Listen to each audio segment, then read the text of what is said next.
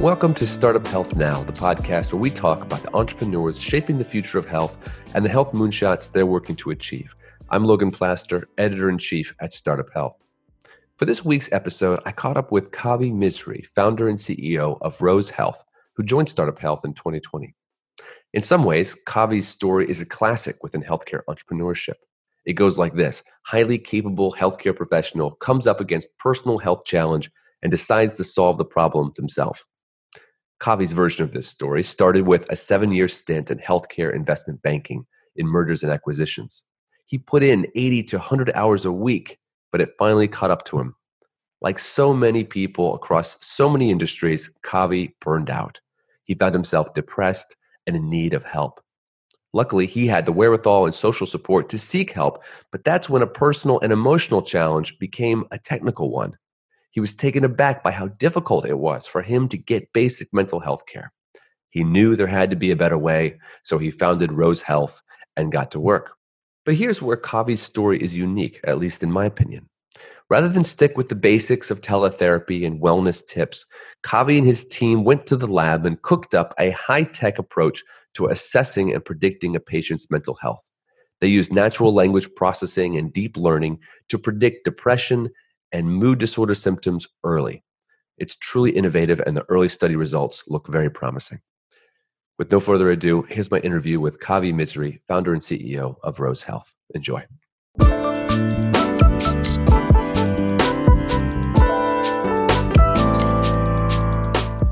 Kavi, thank you so much for joining me. Um, really appreciate you taking a moment of your time. Of course, my pleasure, Logan. It's been an absolute pleasure being part of Startup Health, and uh, was really thrilled to get your email uh, to, to, have this one-on-one time. So, thank you. So, I know you're on a health moonshot mission to really revolutionize how primary care physicians handle mental health challenges. I know there's more to it than that, but at a high level, so I want to start with this question. What in your mind is broken today about our approach to mental health, particularly as it pertains to patients coming into their primary care physician?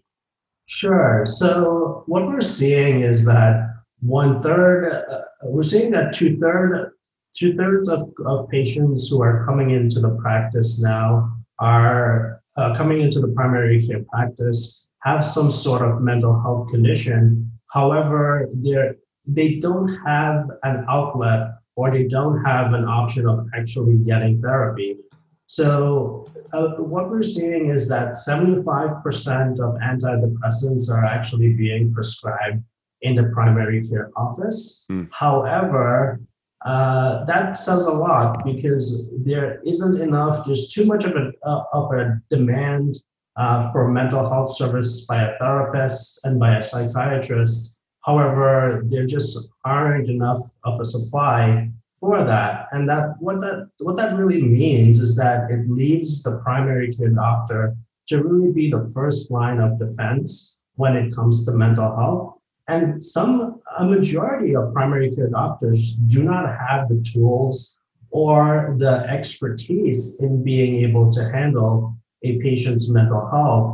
Um, and then given the, the concerns, or at least uh, given the pandemic, we're seeing a larger increase of anxiety, depression, purely social isolation. So we now see from a historic point where one third of patients who came into the primary care office had some had at least one mental health condition. Now that's doubled to two thirds. And that's where we see this large gap in being able to integrate mental health into the primary care setting. Because to be quite frank, a lot of these folks who are being seen in the primary care office don't have another option for getting help. It's either getting the antidepressant and then going home, taking the antidepressant, and then ultimately they're going back to the primary care doctor three months later, and then they're getting another antidepressant or an increase. Why has this stay? The numbers you've you've mentioned are so big. Two thirds of patients, seventy five percent of antidepressants coming from primary care. Why has this persisted for so long? Uh, you've worked at big health systems like Northwell. Um, I mean, this has been an issue for a while. We could at least say a decade or mm-hmm. more. Um, what have been the big institutional hurdles that have, have kept you know innovation from happening sooner sure so it's been a combination of stigma uh, infrastructure challenges and just pure access i think when you look at when you think about access to mental health care it, it's it's very complicated and it's that's something that i found that it's it's difficult to not just access mental health care. It's difficult to just just purely navigate the mental health care ecosystem.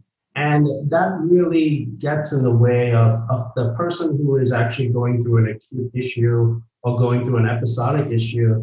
That's the last thing that they really need is to have a list of uh, if you go to your doctor or you you ask for a referral for a therapist or psychiatrist, the response is you'd have to call the back of your insurance card.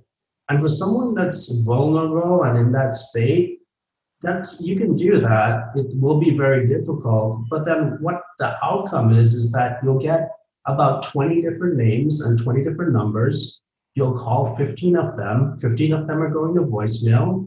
About three of them are just ghost networks where you don't even connect to anyone, mm-hmm. and you may get in touch with one or two. The one at one may be does not accept your insurance and costs two hundred and fifty to three hundred dollars, and then the last one could be your only option. So you'll take it, but they're not available until two months later, and then more than likely they're not a good fit. So that in itself, it really explains the problem that we're yeah. seeing mental health you know, I know multiple people who have dealt with the exact situation that you just described and have told me because they know I'm in the health space how frustrating it is. So it's encouraging to know that you're you're seeing that problem, you're working on it. Um, so this would be a good opportunity to sort of give the the pitch of what uh, Rose Health, what you've built, um, how it addresses that need. Yes. So uh, I'll start with a little bit of background on how I saw the need and how Rose became to be what it is today. Um, Rose was started about two and a half years ago, primarily based on two realizations that I had. One was a pure market need realization, and the other was a personal realization. So, my background was in healthcare investments. I spent about seven years working as a healthcare M&A investment banker for JP Morgan and SunTrust. And then I transitioned over to a role at Northwell Health. At Northwell Health, I had an operating role in their strategy team and was fortunate enough to be part of building out Northwell's health insurance company called Care Connect. And at Care Connect, that's where I really saw the importance of digital therapeutics and how important they were for chronic conditions, specifically for cancer and heart disease, but then also seeing that there really weren't many digital tools, or if any digital tools available for mental health. And as a young executive, we on, a, on our weekly meetings, mental health would be something of major concern because it, our expenditure just kept increasing um, week over week because of pure decompensation of our members, and then also because of um, leakage where our members were going to outside the network. So I saw this large need for mental health on the business side, but what really took it to the next level was on the personal side. So after working the 80 to 100 hour work weeks for seven years, I finally burned out. And it was at that point that I fell into my own depression when I burned out. And I learned very quickly that depression isn't a passive state. It might seem that way to people on the outside, but to the person depressed, it's an active state of pain that really takes over your entire body from the tip of your hair all the way to the bottom of your feet. And it was at that point that I experienced mental health care for the first time. And I was just blown away by the inefficiencies and not just accessing care, but navigating the mental health care ecosystem as a whole. And I saw the same happening with my fellow friends and colleagues. And it was a, something that just was so painful that I wouldn't want my worst enemy to go through it. So I decided to do something about it. And that's where I leverage my experience as an investor, as an entrepreneur, but most importantly, as a patient to build Rose to what it is today. And I've been really fortunate to have execs on my team, Johns Hopkins execs, execs like Dr. Matthew Peters and Dr. Adam, who have led the clinical direction of building Rose to what it is today. And what ROSE is, ROSE is an acronym for recognition of speech and emotion. So what we do is we leverage uh, we leverage technology for early detection of depression and mood disorder symptoms. And as how the process works is that we're a business to business to consumer model. Okay. So we sell the product directly to clinicians, clinicians being uh, therapists, psychiatrists, and mostly primary care doctors, since that is our focus right now. And then the primary care doctor would then direct the patient to use the ROSE application. Um, once the patient downloads the, the ROSE application, they would and asked to do a two clinical assessments the PHQ9, the patient health questionnaire, nine questions, and the general anxiety disorder, seven questions. And that really gives us a really good understanding and a baseline of how the patient is doing. Then, on a daily basis, we would then, the, the patient would then interact with the app. And that's where the beauty of Rose really shines, is in that data collection, that massive data collection, where on a daily basis, they're entering their daily mood, their daily anxiety throughout the day, whenever, wherever they are, and then they journal. Journaling has been shown to be extremely helpful mm-hmm. in the therapy in the therapy process. But what we've done. Mm-hmm. What would you say to skeptics who are really sort of married to the traditional uh, mental health model with in-person therapy uh, what would you say to people who say there's no way that like a mobile app with automated check-ins and pings could um, help somebody with anxiety and depression the way that in-person could? Right. So we have uh, we've we've heard that many of times and then we've been able to mitigate that by having the user act and that person use the rose app. So rose is meant to augment services, we are not meant to replace or re- replace the clinician or replace the therapist or replace any part of the process. We're just making the processes much, much smarter. And that's really where the deep tech comes in because what we really shine on is our in-house natural language processing system that we that we leverage during journaling so the patient would journal, and we would then leverage the NL, NL our NLP for to detect uh, for leveraging sentiment analysis to detect semantic tone, and that really gives us a really good understanding of how the patient is doing. So we now know whether they're having issues with financial issues, with work issues, with relationship issues, and that ultimately creates what's called the ROSE score. So the ROSE score is essentially a person's mental health credit score. Okay. So based on the ROSE score, we would then know how well the clinician as well as the Rose platform will know how to direct treatment for the patient.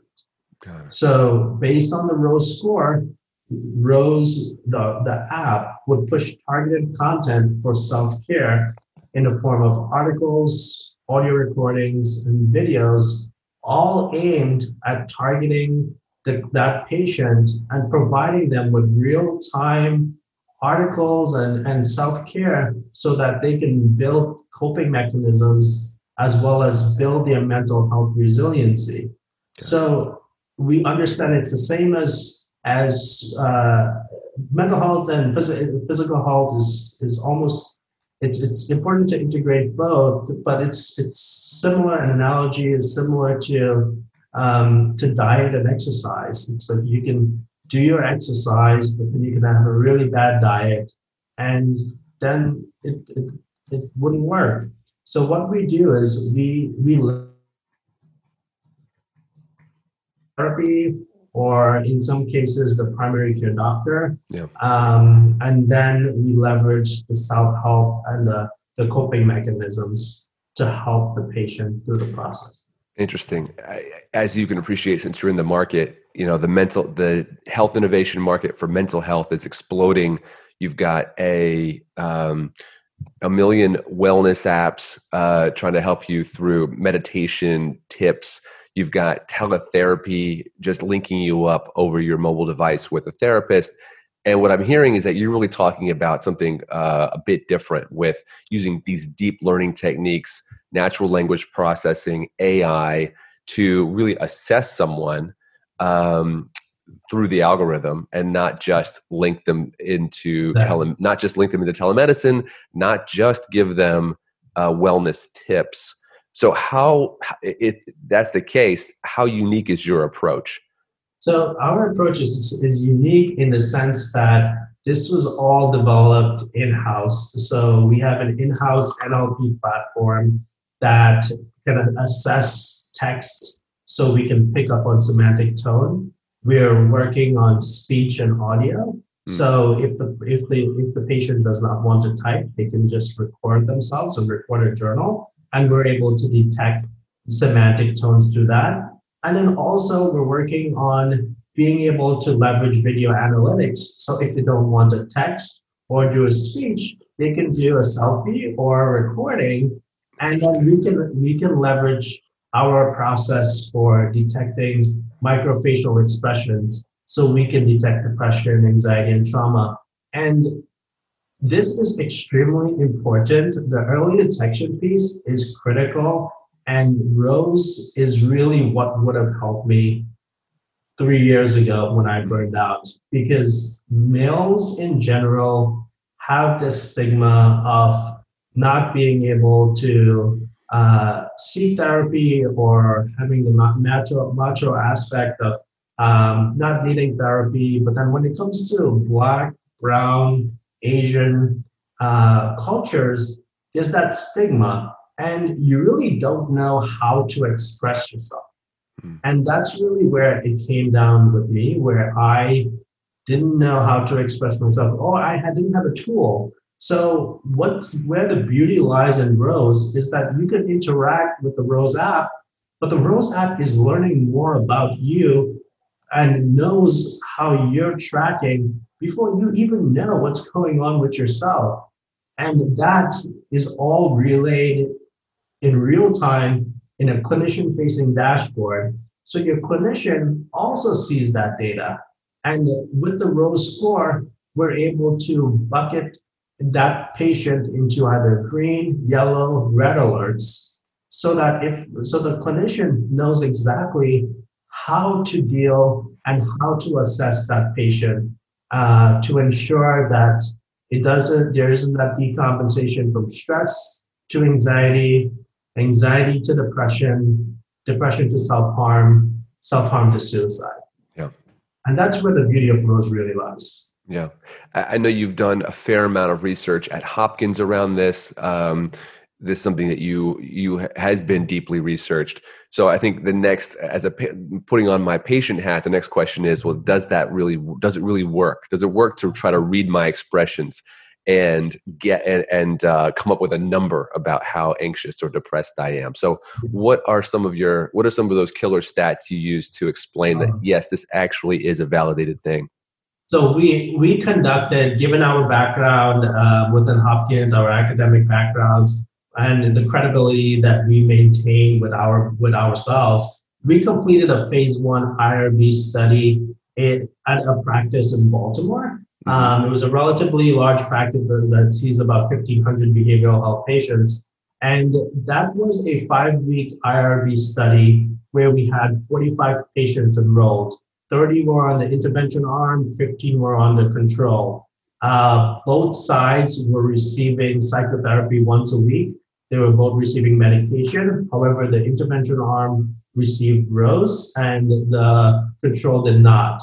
After that five weeks, we saw that 80% of patients used the Rose app every single day for that five week period. Wow. We saw wow. that 97% of them completed their PHQ-9 and GAD-7 scores. And something we were not looking for because this was really just a feasibility and utility study, we saw that 73% of patients improved with their depression, going from severe depression to mild to moderate depression when compared to the control arm. Wow.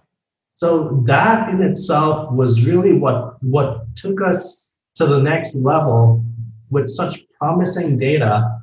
And it is now teeing us up for a phase two IRB study at Hopkins, where we are doing 150 to 200 patient phase two efficacy study to show how all of this combines together is really enhancing the patient experience, the clinician experience, as well as being efficacious and helping the patient.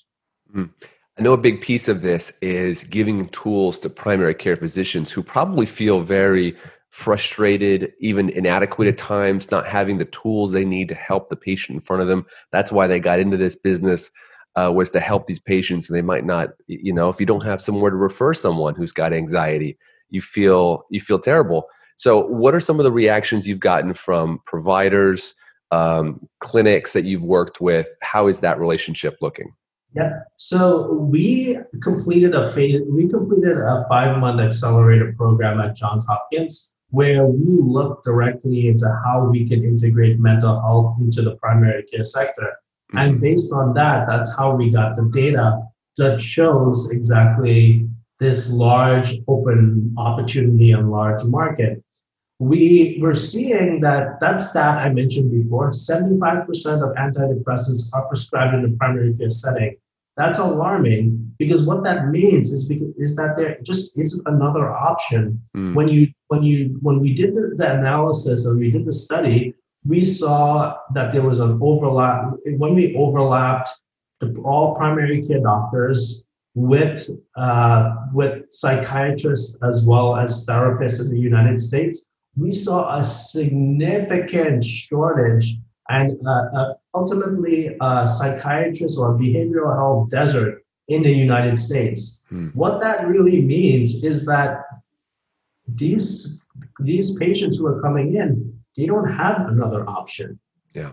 It's the primary care as the first line of defense. And that's where Rose comes in because Rose provides a solution that can connect them, connect the patient to a clinician. We have a matching algorithm. So we've created our own matching algorithm based on clinical data, evidence based data on demographics, as well as certain questions that that matches a patient more efficiently with a clinician. So that allows us to now be in a position of get that patient to a clinician. Now it's so much easier because of telehealth. So we've integrated telehealth into our system as well. So we're getting that patient that behavioral health integration.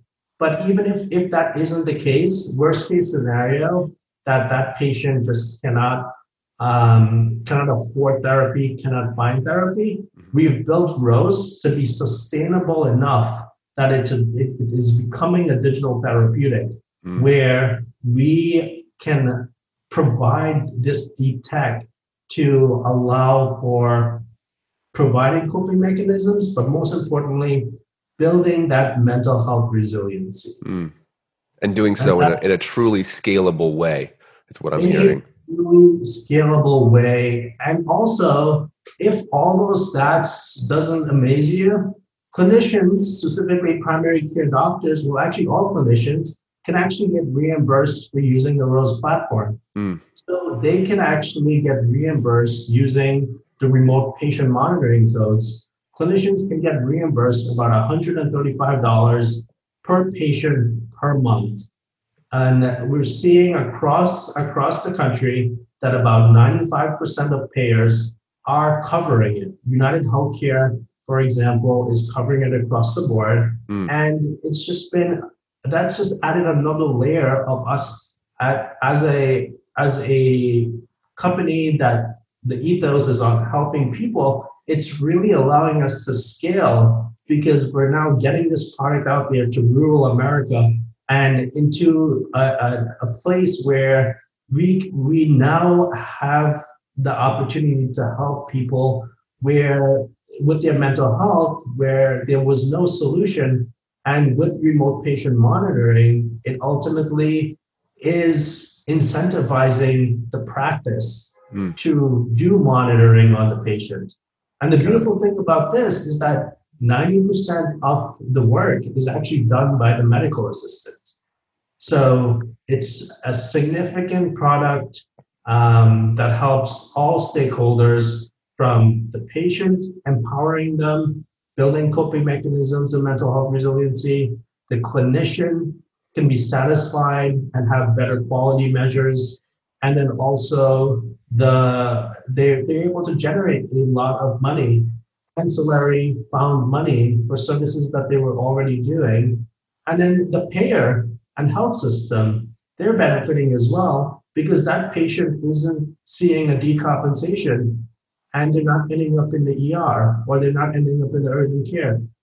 So yeah. it's, it's, beautiful. You know, it, rem- it reminds me of a conversation that we had at Startup Health. We do these weekly office hours with experts, and we had in a gentleman um, from a, a, a firm that does consulting in AI, and he mm-hmm. talked about how the future isn't just in telemedicine, it's in smart telemedicine. And you're mm-hmm. talking about scalable telemedicine, augmented telemedicine. If I was a patient or even or a clinician listening to this, I would say, sounds great. Uh, I want it. How do I get it? Um, so the question with so many health innovators is about implementation. Uh, how have how have you rolled this out? Kind of who's using it and what's the expansion plan? Sure. So we have therapists, psychiatrists, and now we're going after the large open market of primary care to use the platform. We're leveraging a combination of uh, the pharmaceutical rep model plus heavy digital marketing to get the product out there. Who's using it? Uh, we have six pilots that are in the works. Mm. With one with Brigham and Women's Hospital, we were one of 86 companies that they looked at and chose to mm. provide the ROSE solution to their emergency department to help their frontline workers with physician burnout and building mental health resiliency. For and the for the physicians, not to prescribe to patients. Exactly. Very interesting. Only for the physicians, which in itself could be a niche market, but it shows the value of ROSE in that it is a, a powerful device that can really help that anyone, specifically a physician. Um, and we also have a another pilot with HCA Healthcare, one of the HCA Healthcare hospitals, Coliseum Medical Center, where it's a similar approach. We're providing the solution to resident students, resident medical students, to help with their mental health and build mental health resiliency. And then we we are uh, in the works with Hopkins with three different pilots um, as well to be able to integrate this into the child and adolescent market, into um, the Department of Psychiatry, and most importantly, into the primary care division of Hopkins. It sounds like the end of 2020 and 2021 are going to be busy years for you. Oh yes, it's, yeah. it's been years. It's been a busy time since day one, but definitely a busy time especially given our fundraising right now as well. Yeah. Uh, you're in the middle of a round? We are, yes. So we have a lead investor who has completed diligence. Uh, we're raising a 2 million round and we have about a million uh, 1.2 million committed so far. So we anticipate we anticipate closing the round at the mid end of October. How did um, how did COVID uh, change your market, change the way people looked at Rose um, and any of the adoption curves that that you were looking at? Yeah, so COVID ultimately gave us an opportunity that we probably would not have had uh, to roll this platform out. We grew fifteen hundred percent in within three months. One five zero zero. One five zero zero. Okay. And that was really through our aggressive digital marketing and just the pure need for a solution. You think about it, the Rose platform is the ideal situation for COVID. You have social isolation, anxiety, depression at its highest, and then you have appointments that are either being canceled or being held te- uh, through telemedicine, or just purely patient people who are uh, where clinicians can benefit from doing remote patient monitoring, where they can they can actually see how their patients are either progressing, but more importantly, regressing. That is the major piece. Yeah. So COVID has really taken this business to another level. Interesting. And well, I think it, sorry. No, you go ahead. No, and I think it, it's it's it's a very defining moment for mental health. I think this is the beautiful time for telemedicine where with this is a silver lining for not just Rose, but a lot of telemedicine, remote patient monitoring, um, big data, leveraging data. This is the opportunity we're getting to really show that there is so much potential out there in being able to leverage technology in healthcare, specifically in mental health care, to hmm. not just address the way that mental health care is delivered, but also just address purely the way that it's perceived. Mm. So we see this as a grand opportunity to really just fundraise and roll the product out there and get it out in the masses. Awesome. Uh, Kavi, to close, just on a slightly more personal note, you opened up about, you know, dealing with your own depression. Um, you're dealing with the stresses of, of being an entrepreneur, uh, running a startup, um, burning the candle at both ends. I'm sure. Uh, you know, what keeps you motivated during this time?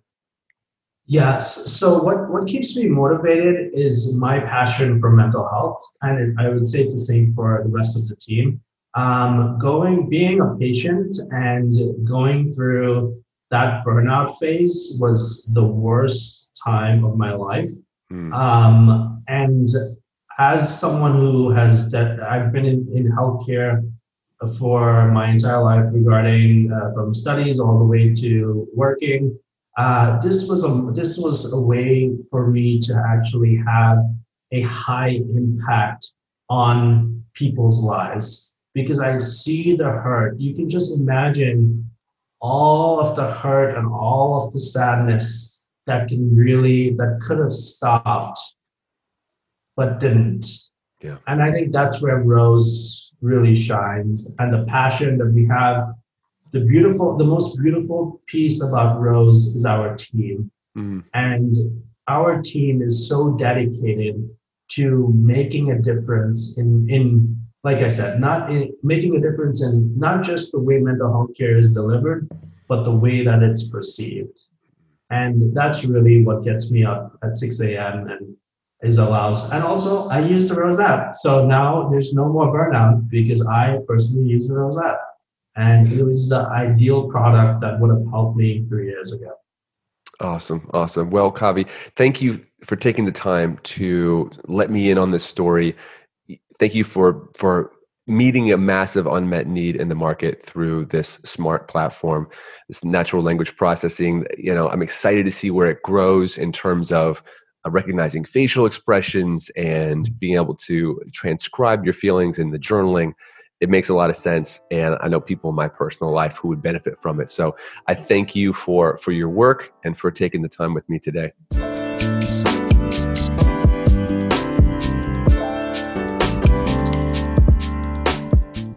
Startup Health invests in health transformers from around the world who are committed to achieving audacious health moonshots. If you want to learn how you can join this community of entrepreneurs, or if you want to connect with one of our 330 companies, go to startuphealth.com.